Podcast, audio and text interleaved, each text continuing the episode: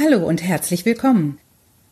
Ich bin Sarah King und dies ist mein Podcast Die Weisheiten des Pommes Buddha über Kuriositäten der britischen und deutschen Kultur und Sprache. Schön, dass ihr dabei seid. Diese Woche geht es in der Folge des Podcasts um einen anderen Podcast, nämlich den Podcast von Stephen Fry, Seven Deadly Sins. Es geht um Stephen Fry und es geht um die Themen, die er behandelt. Unter anderem wird die Entwicklung der Sprache beleuchtet, was eine ganz spannende Sache ist. Hierzu hat auch Yuval Noah Harari etwas zu sagen. Und der Kreis schließt sich dann, indem wir ganz am Ende noch einmal über die Geburtsschmerzen bei Menschen sprechen. Und dann werdet ihr erfahren, wie das alles zusammenhängt. Es geht um die Leidenschaft für Sprache. Wenn ihr euch darin wiederfindet, dann ist diese Folge genau das Richtige für euch. Viel Vergnügen!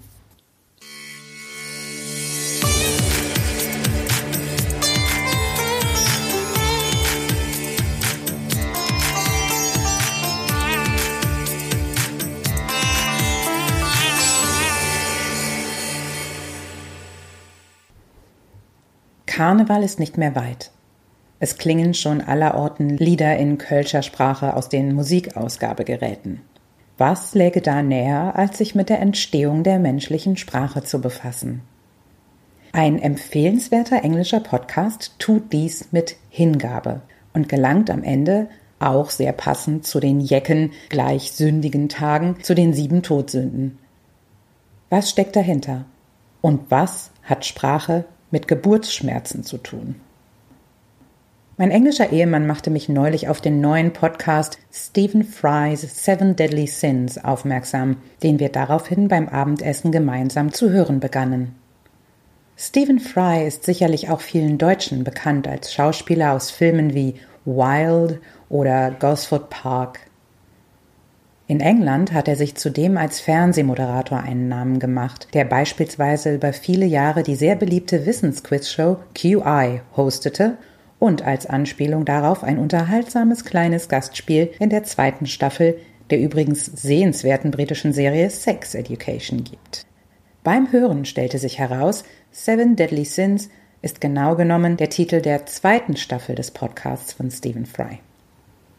In der ersten Folge der ersten Staffel, die 2018 unter dem Titel Stephen Fry's Great Leap Years herauskam, beleuchtete er im Rahmen dieser Abhandlung über die größten Erfindungen der Menschheit die Entwicklung der Sprache. Sprache? Da horcht die Linguistin natürlich verzückt auf und denkt sich, es lohnt sich eine nähere Betrachtung. Dies trifft auf so viele Dinge zu, die wir täglich unbewusst tun. Wenn wir uns fragen, was eigentlich dahinter steckt, entdecken wir das Staunen wieder. Auf seine unnachahmbare, einnehmende Art nimmt uns der eloquente und vor Esprit sprühende Fry mit auf eine faszinierende Zeitreise.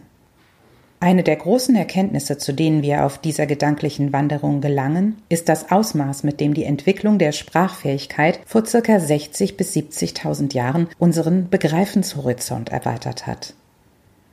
Bis dato war es nur möglich gewesen, sich im Hier und Jetzt durch Deuten verständlich zu machen. Die neue Fähigkeit jedoch, über Dinge zu kommunizieren, die nicht unmittelbar geschehen, sondern vergangen oder zukünftig oder gar nur hypothetisch möglich sind, setzt schier unfassbares neues Potenzial frei und ermöglicht eine um ein Vielfaches erweiterte Wahrnehmung von Raum und Zeit. Damit ist die menschliche Sprache etwas, das sich nicht nur weitgehend unbemerkt nebenbei entwickelt hat, wie andere Fertigkeiten auch, sondern etwas, das gewissermaßen den Grundstein für eine der größten Umwälzungen der Menschheit legte. Yuval Noah Harari, auf dessen Bestseller Eine kurze Geschichte der Menschheit, englisch Sapiens, einige von Frys Beobachtungen basieren, bezeichnet diese erste und in sich wiederum grundlegende Revolution als kognitive Revolution. Alles in allem ist es eine große Freude, Stephen Fry beim Denken und Staunen zuzuhören. Er hat nicht nur Witz und Charme, sondern auch eine messerscharfe Beobachtungsgabe und seine ganz eigene, originelle, blumige, dramatische Sprache.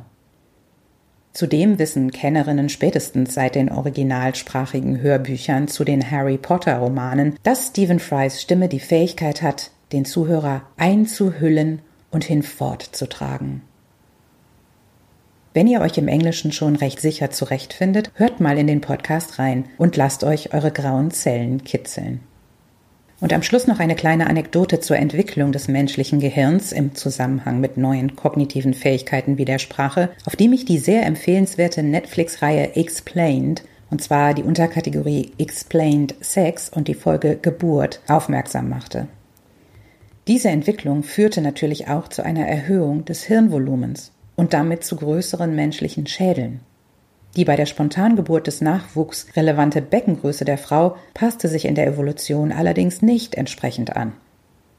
Warum nicht?